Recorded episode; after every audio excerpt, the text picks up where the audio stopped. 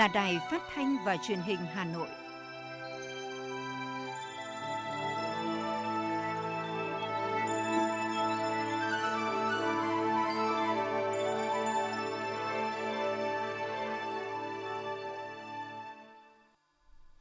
Thưa quý vị và các bạn, bây giờ là chương trình thời sự của Đài Phát thanh và Truyền hình Hà Nội, phát trực tiếp trên sóng phát thanh tần số FM 90 MHz. Hôm nay thứ năm, ngày 18 tháng 11 năm 2021, chương trình có những nội dung chính sau đây.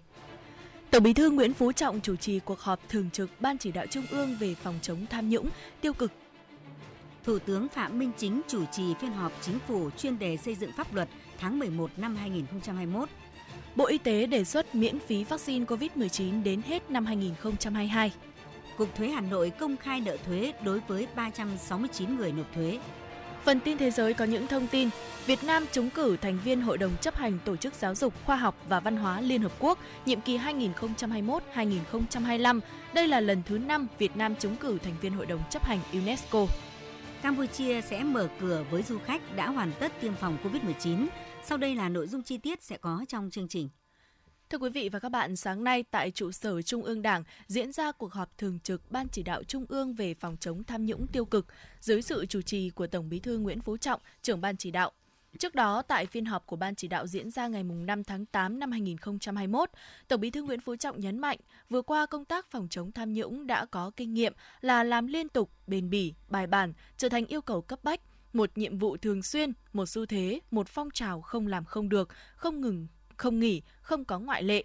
Các cơ quan chức năng cần phối hợp đồng bộ, nhịp nhàng, các thành viên ban chỉ đạo phải trao đổi thẳng thắn, tạo sự thống nhất, đồng thuận cao. Chúng tôi sẽ tiếp tục cập nhật thông tin về cuộc họp này của chính phủ vào chương trình thời sự 19 giờ tối nay. Mời quý thính giả đón nghe.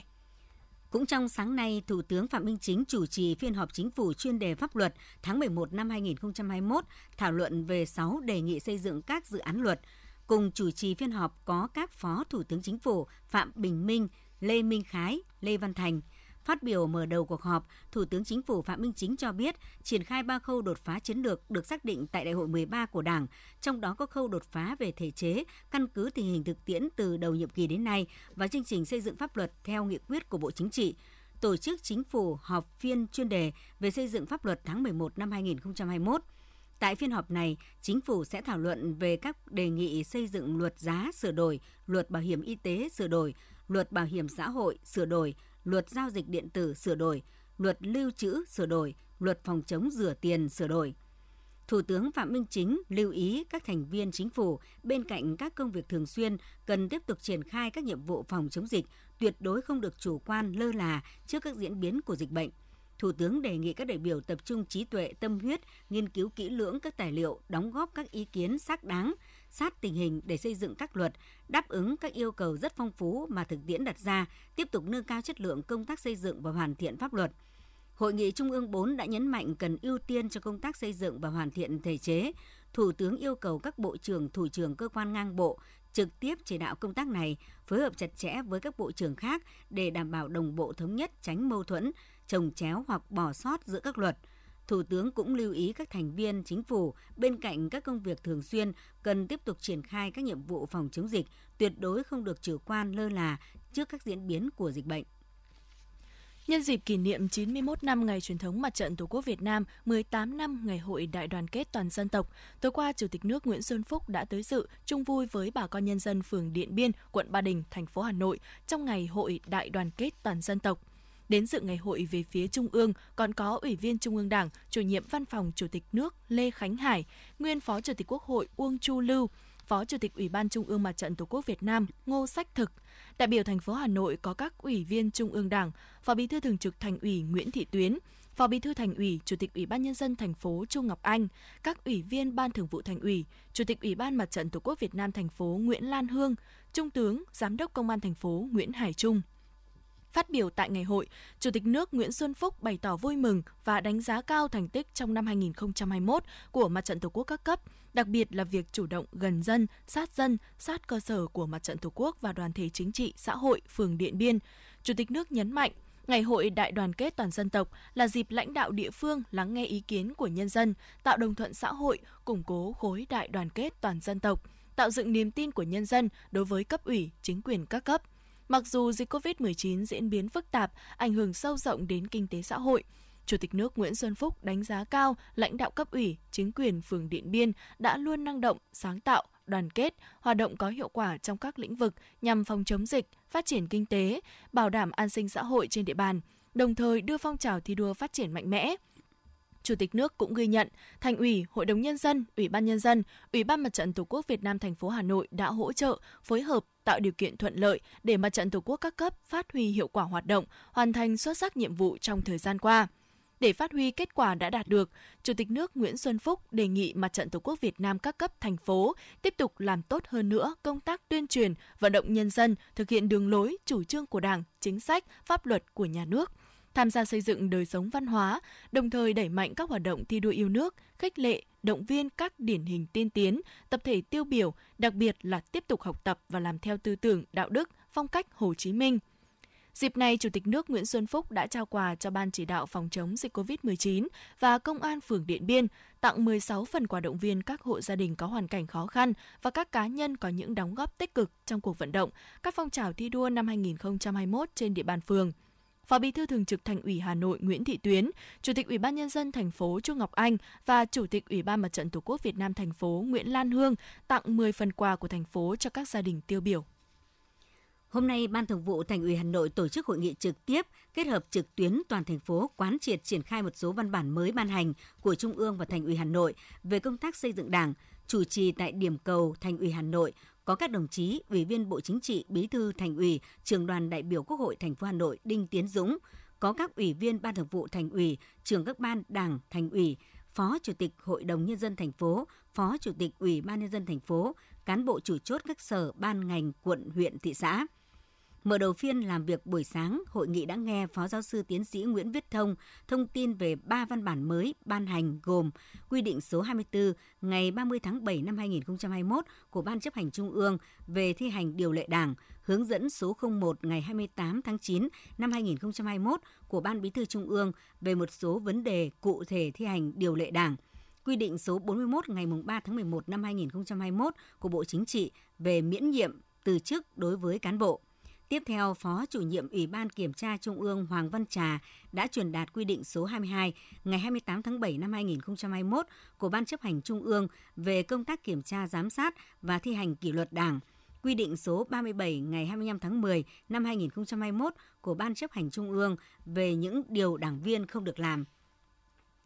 Trong phiên làm việc buổi chiều, Hội nghị sẽ nghe Ủy viên Ban Thường vụ Thành ủy, trưởng ban tổ chức Thành ủy Vũ Đức Bảo thông tin truyền đạt 5 văn bản mới ban hành của Thành ủy, Ban Thường vụ Thành ủy Hà Nội, đó là Nghị quyết số 04 ngày 31 tháng 5 năm 2021 về tập trung xây dựng và nâng cao chất lượng đội ngũ cán bộ các cấp nhiệm kỳ 2020-2025 và những năm tiếp theo quy định số 04 ngày 11 tháng 8 năm 2021 về quản lý cán bộ, phân cấp quản lý cán bộ và bổ nhiệm giới thiệu cán bộ ứng cử, quy định số 07 ngày 17 tháng 11 năm 2021 về luân chuyển điều động, chuyển đổi vị trí công tác cán bộ công chức viên chức thuộc thành phố, quyết định số 1841 ngày 28 tháng 10 năm 2021 về ban hành quy định đánh giá xếp loại hàng tháng đối với cán bộ công chức viên chức, lao động hợp đồng trong hệ thống chính trị thành phố.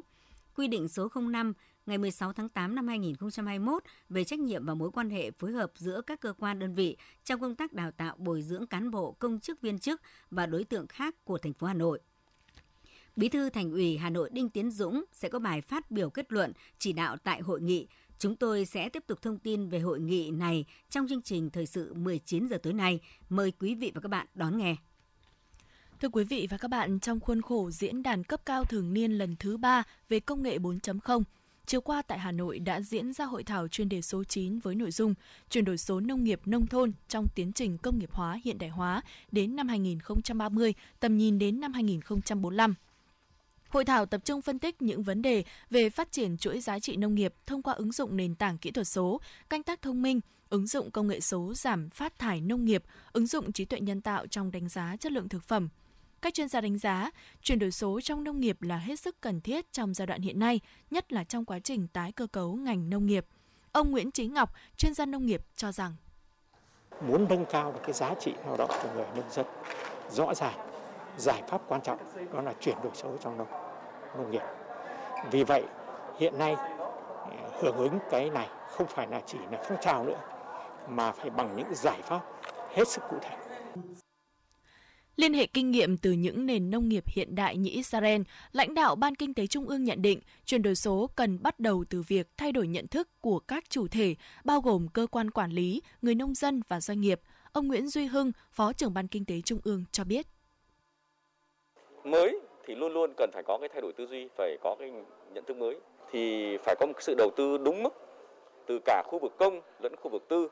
Tất nhiên khu vực công thì chỉ là đầu tư mang tính dẫn dắt, định hướng và còn chúng ta phải huy động được cái nguồn lực từ khu vực tư để chăm lo cho cái để cùng chung tay để mà thực hiện cái công cuộc chuyển đổi số của chúng ta. Bộ Nông nghiệp và Phát triển Nông thôn đặt mục tiêu 80% cơ sở dữ liệu về nông nghiệp được xây dựng, cập nhật trên nền tảng dữ liệu lớn Big Data. Trong đó sẽ cơ bản hoàn thành cơ sở dữ liệu về cây trồng, vật nuôi, thủy sản. 50% các thiết bị quan sát, giám sát sử dụng công nghệ số, bảo đảm thu nhận trực tiếp dữ liệu số, sử dụng công nghệ Internet kết nối vạn vật để tích hợp trên không và mặt đất, phục vụ các hoạt động nông nghiệp. Tiếp tục là phần tin Đại diện Bộ Công Thương dự báo năm 2021, tổng kim ngạch xuất nhập khẩu của Việt Nam có thể đạt xung quanh con số từ 640 đến 645 tỷ đô la Mỹ và duy trì xuất siêu nhẹ. Trong những năm gần đây, Việt Nam liên tục đạt kim ngạch xuất khẩu cao trong giao thương quốc tế. Điều này cho thấy doanh nghiệp trong nước ngày càng biết khai thác tận dụng lợi thế cạnh tranh trên thị trường. Đặc biệt năm 2021, xuất khẩu của cả nước tiếp tục đứng trước cơ hội tăng tốc nhanh hơn khi tận dụng được lợi thế từ các hiệp định thương mại tự do FTA. Dự báo kim ngạch xuất nhập khẩu hàng hóa năm 2021 có khả năng vượt kế hoạch 600 tỷ đô la Mỹ và giữ được mức xuất siêu theo nhận định của Sở Nông nghiệp và Phát triển Nông thôn Hà Nội, từ nay đến cuối năm, nguy cơ bùng phát dịch bệnh gia súc gia cầm trên địa bàn như cúm gia cầm, bệnh dịch tả lợn châu Phi là rất lớn khi việc buôn bán vận chuyển các sản phẩm động vật tăng mạnh. Về vấn đề này, Phó Giám đốc Sở Nông nghiệp và Phát triển Nông thôn Hà Nội Tạ Văn Tường cho biết,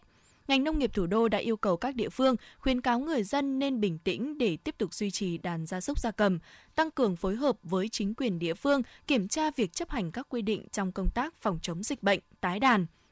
Những trường hợp tái đàn không báo cáo với chính quyền địa phương làm lây lan dịch bệnh sẽ bị xử lý theo quy định của pháp luật. Cùng với đó, khẩn trương bổ sung vaccine, tổ chức tiêm phòng, bảo đảm tối thiểu cho 80% tổng đàn vật nuôi.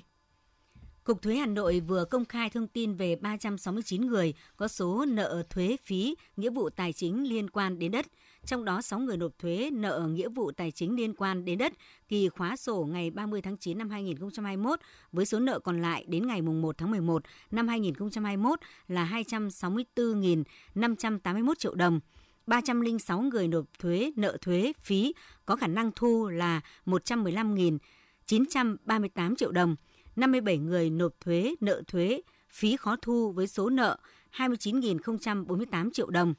Theo Cục Thuế Hà Nội thời gian qua, Cục Thuế bám sát tình hình sản xuất kinh doanh, chủ động nắm bắt khó khăn vướng mắc của đơn vị nợ thuế để kiến nghị những chính sách phù hợp nhằm tháo gỡ tạo điều kiện để doanh nghiệp khôi phục hoạt động. Đồng thời, Cục Thuế đôn đốc các khoản nợ đến hạn của những doanh nghiệp chây ý nợ thuế và áp dụng các biện pháp cưỡng chế thuế theo quy định với mục tiêu đảm bảo sự công bằng trong việc hưởng thụ các chính sách ưu đãi theo quy định.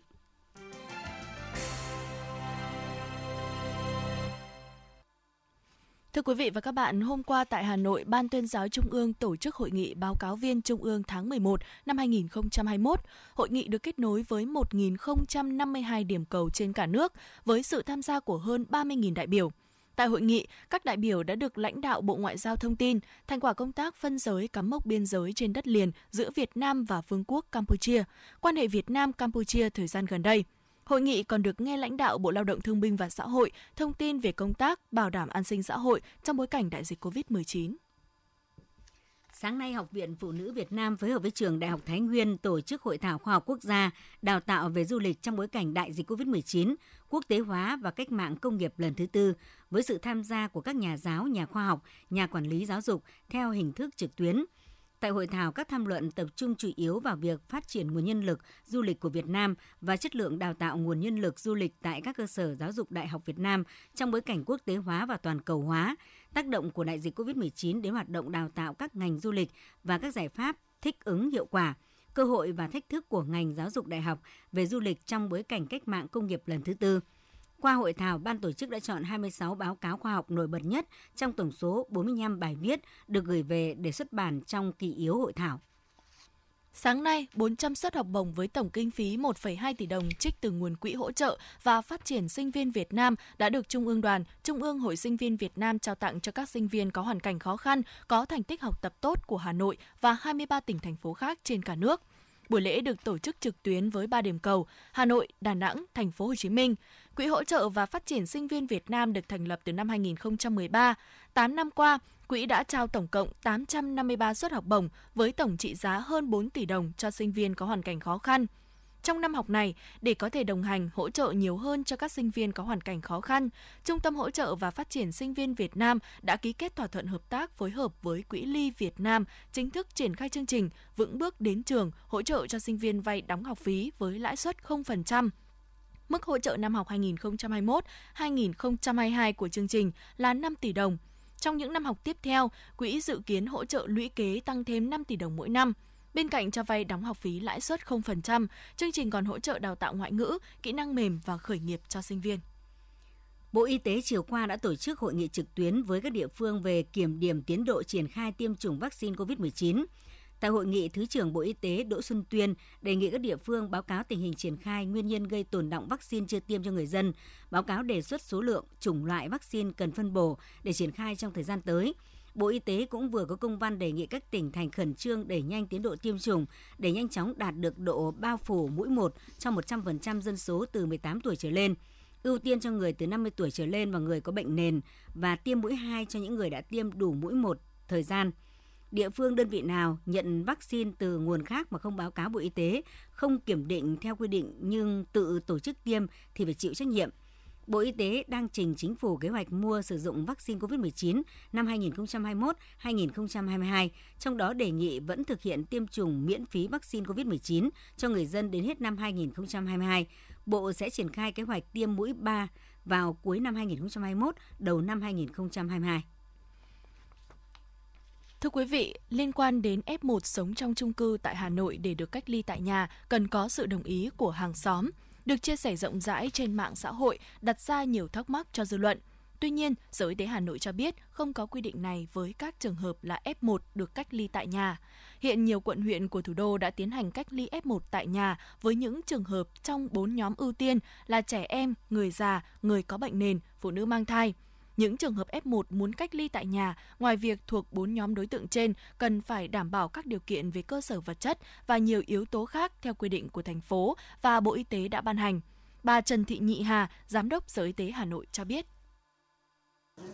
Cái việc ờ, thực hiện này ờ, chúng tôi cũng cho rằng là rất cần cái sự giám sát của chính quyền địa phương và cái ý thức của người dân khi thực hiện cách ly đảm bảo những cái điều kiện công tác phòng chống dịch Ờ, với việc ờ, thực hiện cách ly F1 tại nhà thì ờ, chúng tôi đã phân công tổ Covid cộng đồng rồi chính quyền địa phương và các cán, bộ y tế tuyến y tế cơ sở để mà kiểm tra các điều kiện gia đình đủ điều kiện cách ly F1 Lãnh đạo Sở Y tế Hà Nội cũng cho biết, người cách ly y tế tại nhà cũng phải có cam kết với chính quyền địa phương, tuyệt đối không ra khỏi phòng cách ly trong suốt thời gian cách ly, thực hiện đầy đủ thông điệp 5K và các biện pháp phòng chống dịch bệnh COVID-19 theo hướng dẫn và khuyến cáo của Bộ Y tế. Thực hiện khai báo y tế hàng ngày và thông báo cho cán bộ y tế khi có biểu hiện ho, sốt, đau rát họng, khó thở phối hợp với cán bộ y tế để được lấy mẫu xét nghiệm SARS-CoV-2 trong quá trình cách ly theo quy định. Trong tuần này, Hà Nội cũng sẽ tiến hành thí điểm cách ly F1 tại nhà ở 5 quận huyện, sau đó sẽ nhân rộng mô hình và tiến tới cách ly F0 tại nhà tùy theo tình hình dịch bệnh.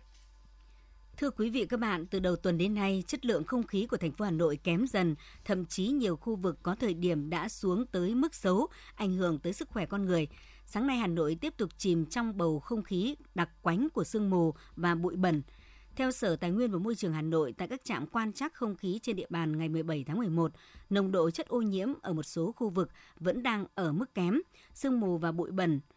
tầm nhìn xa hạn chế nên gây khó khăn cho người tham gia giao thông. Theo khuyến cáo của Tri Cục Bảo vệ Môi trường khi chất lượng không khí ở mức kém, nhóm người nhạy cảm có triệu chứng đau mắt, ho hoặc đau họng nên cân nhắc giảm các hoạt động ngoài trời. Cùng với ô nhiễm môi trường không khí, ô nhiễm do khói thuốc lá, tình trạng đề kháng kháng sinh và sự già đi của dân số khiến tỷ lệ mắc các bệnh lý hô hấp tại Việt Nam ngày càng gia tăng. COVID-19 vẫn đang là mối nguy thường trực, đe dọa sức khỏe và tính mạng người dân, khiến tỷ lệ mắc bệnh hô hấp, đặc biệt là các bệnh lý liên quan phổi ngày càng cao với nhiều ca bệnh nặng. Theo bác sĩ chuyên khoa 1 Bạch Thị Chính, giám đốc y khoa hệ thống tiêm chủng VNVC, bệnh hô hấp đang được xem là bệnh thời đại. Mặc dù vậy, nhiều người vẫn chưa chú tâm vào việc phòng ngừa các bệnh hô hấp đang có sẵn vaccine. Bất cứ ai cũng có thể đồng nhiễm COVID-19 và các bệnh như viêm phổi, viêm mũi họng, viêm phế quản, viêm tai giữa, cúm mùa, ho gà cùng lúc. Việc bội nhiễm khiến sức đề kháng kiệt quệ, lá phổi không đủ sức chống chọi với virus, vi khuẩn gây bệnh. Xin chuyển sang những thông tin về giao thông đô thị. Không để người dân thiếu phương tiện về quê đón Tết nhâm dần, đây là yêu cầu của Bộ Giao thông Vận tải xuống các đơn vị liên quan của Bộ, Sở Giao thông Vận tải các địa phương. Cụ thể, Bộ Giao thông Vận tải yêu cầu các đơn vị của Bộ, Sở Giao thông Vận tải các địa phương khẩn trương lên kế hoạch phục vụ nhu cầu đi lại Tết của nhân dân, tiếp tục khôi phục hoạt động vận tải khách, đạt trạng thái bình thường mới, không để người dân chậm về quê đón Tết do không có phương tiện, đồng thời yêu cầu các đơn vị có giải pháp hạn chế chèn ép khách, tăng giá vé không đúng quy định, chậm chuyến, hủy chuyến bay để xử lý kịp thời thông tin phản ánh của người dân và doanh nghiệp. Bộ Giao thông yêu cầu các đơn vị công bố số điện thoại đường dây nóng và trực 24 trên 24 giờ để tiếp nhận. Bên cạnh việc bán vé tàu Tết Nguyên đán nhâm dần 2022, ngành đường sắt cũng mở bán vé tàu nguyên khoang, nguyên toa. Chỉ sau 2 ngày triển khai đơn vị này đã bán được 130 vé nguyên khoang, giúp hành khách đi tàu an toàn hơn giữa dịch COVID-19. Theo Đường sắt Việt Nam, trong thời gian đầu, đơn vị sẽ giảm 10% đối với hành khách mua nguyên khoang và 15% đối với hành khách mua nguyên toa. Đồng thời, hành khách được miễn phí 100% suất ăn trên tàu. Đối với hành khách là thương binh, người khuyết tật, người cao tuổi, trẻ em sẽ được hưởng mức giảm giá cao nhất. Giá vé cao nhất đi suốt Hà Nội Sài Gòn sau khi giảm còn khoảng 1 triệu 457 nghìn đồng trên một lượt. Thưa quý vị các bạn, đường sắt đô thị là động lực cho quá trình phát triển đô thị theo hướng hiện đại văn minh, không chỉ giải quyết bài toán ùn tắc mà còn được kỳ vọng sẽ thay đổi thói quen sử dụng phương tiện công cộng trong thời gian tới, Điều này sẽ tác động rất lớn đến quá trình đô thị hóa thủ đô Hà Nội. Theo một số chuyên gia, từ nay đến năm 2030, Hà Nội sẽ có thêm 10 tuyến đường sắt đô thị với 417 km. Từ bài học dự án Cát Linh Hà Đông có lẽ Hà Nội nên cần phải thay đổi phương pháp nghiên cứu quy hoạch sát với thực tế, đảm bảo tính sát thực hiệu quả đầu tư. Theo quy hoạch đến năm 2030, mạng lưới đường sắt đô thị Hà Nội sẽ gồm 10 tuyến với 417,8 km, dài gấp 32 lần chiều dài của tuyến đường Cát Linh Hà Đông. Nếu tính cả 8,5 km đoạn trên cao sắp đưa vào vận hành của tuyến đường sắt nhồn ga Hà Nội thì cũng gấp hơn 19 lần. Cứ duy trì tiến độ 10 năm hình thành hai tuyến kể từ khi khởi công thì phải 40 năm nữa Hà Nội mới có đủ 10 tuyến đường sắt đô thị quy hoạch giao thông vận tải thủ đô Hà Nội đến năm 2030, tầm nhìn đến năm 2050 đã xác định được tương đối đầy đủ hoàn thiện mạng lưới đường sắt đô thị của Hà Nội. Khi hoàn thành, các tuyến đường sắt đô thị sẽ tạo nên bộ khung xương sống hoàn chỉnh cho hệ thống giao thông vận tải thủ đô, đem đến rất nhiều cơ hội phát triển toàn diện kinh tế, xã hội, văn hóa, chính trị. Ông Dương Đức Tuấn, Phó Chủ tịch Ủy ban nhân dân thành phố Hà Nội cho biết. Với tiến độ như hiện nay, bình quân 8 đến 10 năm mới xây dựng được một tuyến đường sắt đô thị. Nên tới đây, ngoài việc tiếp tục kêu gọi đầu tư từ nguồn lực, nguồn vốn ODA, cần có các giải pháp mang tính đột phá để đẩy nhanh việc đầu tư phát triển mạng lưới đường sắt đô thị.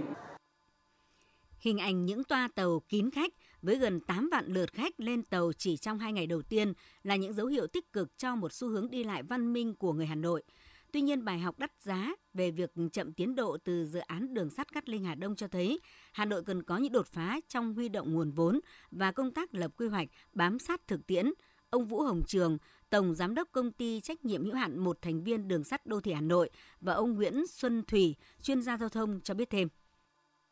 À, thực tế chứ đừng có nên vẽ ảo, đừng có nên thiết kế ảo, đừng có nên chỉ có dự án ảo là gì cả. Tiền đâu. Bây giờ ông ông làm nên tập trung đầu tư tập trung đầu tư có có có mục tiêu rõ ràng. Chứ cứ đưa như thế rồi cuối cùng thì không làm thì cũng trái chịu trách nhiệm cả. Thế thì đối với cái đường cát lên Hà Đông thì chỉ có 12 cây số mà đã làm hơn 10 năm rồi. À, đây là sự khởi đầu cho một phương thức vận tải mới. Cho nên là không phải chỉ những người làm chuyên môn quan tâm. Và quan trọng nhất là người dân ủng hộ. Ờ, khi mà dự án đưa vào khai thác vận hành thì chúng tôi đã học được rất nhiều bài học, kinh nghiệm quý báu từ tuyến Cát Linh Hà Đông để chuẩn bị cho những tuyến tiếp theo uh, tốt hơn.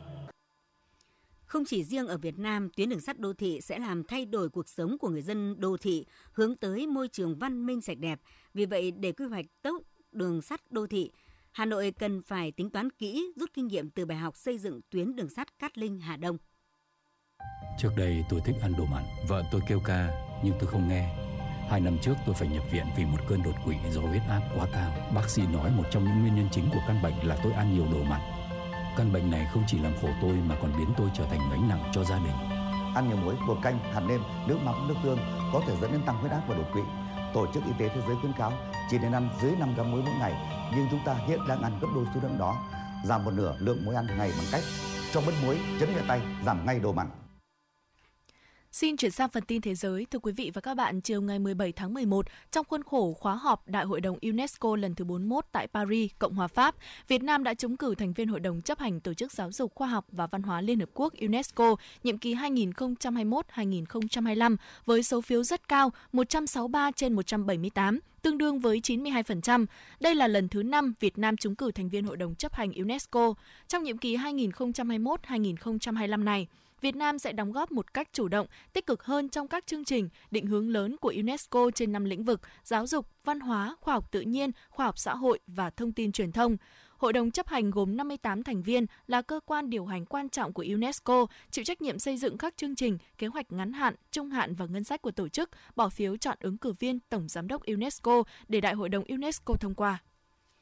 Thông báo bất ngờ từ Thủ tướng Campuchia cho biết quốc gia này đã bắt đầu chào đón khách du lịch quốc tế đáp ứng đủ yêu cầu tiêm chủng phòng dịch. Thay đổi này áp dụng từ ngày 15 tháng 11, được kỳ vọng sẽ tạo động lực cho ngành du lịch chịu ảnh hưởng lớn do COVID-19.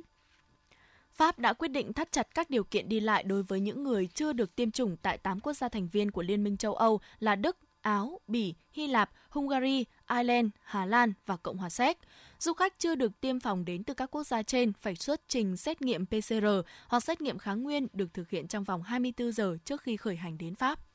Chính phủ Italy đã siết chặt quy định thẻ xanh trên các phương tiện giao thông công cộng liên vùng trong bối cảnh số ca mắc mới COVID-19 ở nước này gia tăng. Các hành khách đi tàu đường dài và liên vùng phải xuất trình thẻ xanh trước khi lên tàu ở các ga trung tâm. Cơ quan y tế và cảnh sát đường sắt được phép cho dừng tàu trong trường hợp phát hiện hành khách trên tàu có các triệu chứng liên quan đến COVID-19. Chính quyền thủ đô New Delhi của Ấn Độ đã ban hành một loạt biện pháp mới nhằm đối phó với tình trạng ô nhiễm không khí nghiêm trọng hiện nay. Các biện pháp này được đưa ra trong bối cảnh tuần trước mật độ bụi mịn PM2.5 tại New Delhi gần chạm ngưỡng 500, gấp hơn 30 lần mức an toàn theo khuyến nghị của Tổ chức Y tế Thế giới WHO.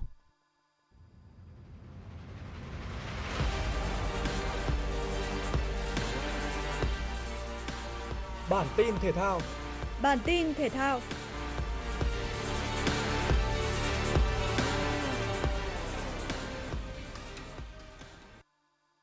Vòng 2 giải bóng đá nữ vô địch quốc gia 2021, câu lạc bộ Thành phố Hồ Chí Minh đặt mục tiêu giành 3 điểm trước Than khoáng sản Việt Nam để duy trì ngôi đầu trên bảng xếp hạng. Tuy nhiên Huỳnh Như và đồng đội đã vấp phải một thử thách lớn từ vùng mỏ. Mọi chuyện chỉ thay đổi khi bước sang hiệp 2, câu lạc bộ Thành phố Hồ Chí Minh nỗ lực tạo sức ép lên khung thành than khoáng sản Việt Nam. Phút thứ 59, Trương Thị Kiều bị Châu Thị Vang phạm lỗi trong vòng cấm địa. Trên chấm đá phạt 11 m, Huỳnh Như đã không bỏ lỡ cơ hội để mở tỷ số trận đấu. Những phút tiếp theo, Thành phố Hồ Chí Minh có thêm một bàn thắng nữa do công của Nguyễn Bích Thùy ở phút 87, qua đó giành chiến thắng thuyết phục với tỷ số 2-0. Với 3 điểm có được, cô trò huấn luyện viên Đoạt Kim Chi tiếp tục ngự trị trên ngôi đầu bảng xếp hạng sau vòng 2. Ở một diễn biến khác, Phong Phú Hà Nam cũng đặt quyết tâm rất lớn để có được 3 điểm trước Thái Nguyên TNT. Phút thứ 27, Phạm Hồng Quỳnh xử lý bóng và dứt điểm đẳng cấp sát vòng cấm địa. Thủ thành Khánh Linh nỗ lực cản phá nhưng Đinh Thị Duyên đã có mặt và đệm bóng cận thành mở tỷ số trận đấu cho Phong Phú Hà Nam. Đến phút thứ 61, tiền đạo Lò Thị Hoài đã có pha dứt điểm chuẩn xác trong vòng cấm địa quân bình tỷ số một đều. Có được bàn thắng Thái Nguyên TNT chơi tự tin hơn khá nhiều, họ vẫn kiên nhẫn lùi sâu đội hình và chờ đợi thời cơ phản công. Chiến thuật ấy đã mang lại hiệu quả khi tiền đạo Ngọc Minh Chuyên lập cú đúc ở các phút 77 và 89, đánh dấu màn lội ngược dòng 3-1 của Thái Nguyên TNT trước phòng phủ Hà Nam. Trận đấu trong khuôn khổ bảng xanh giải quần vợt ATP Final giữa Novak Djokovic và Andrei Rublev đã diễn ra. Trái với những dự đoán về một trận đấu nhiều thử thách cho Nole, tay vợt số 1 thế giới lại tỏ ra vượt trội hoàn toàn trong cuộc so tài với đối thủ. Djokovic để mất break ngay ở game cầm ra bóng đầu tiên, nhưng sau đó đã nhanh chóng đòi lại break. Và tới game thứ 8 anh tiếp tục giành thêm một break nữa để thắng set đầu tiên với tỷ số 6-3. Set thứ hai còn diễn ra thuận lợi hơn cho Nole khi anh tỏ ra vô cùng chắc chắn trong những tình huống phòng ngự cuối sân sở trường, còn Rublev lại thi đấu có phần nôn nóng và mắc rất nhiều lỗi đánh hỏng. Djokovic tiếp tục giành thêm hai break nữa để buộc đối thủ phải gác vượt 6-2, qua đó giành chiến thắng chung cuộc 2-0 chỉ sau vỏn vẹn 68 phút thi đấu. Dự báo thời tiết khu vực Hà Nội chiều và tối ngày 18 tháng 11, trung tâm thành phố Hà Nội chiều hưởng nắng đêm không mưa, nhiệt độ từ 21 đến 23 độ C. Quý vị và các bạn vừa nghe chương trình thời sự của Đài Phát thanh Truyền hình Hà Nội, chịu trách nhiệm sản xuất Phó Tổng giám đốc Nguyễn Tiến Dũng, chương trình do biên tập viên Kiều Oanh, Nguyễn Hằng, các phát thanh viên Thùy Linh Thanh Hiền và kỹ thuật viên Quốc Hoàn thực hiện. Thân ái chào tạm biệt.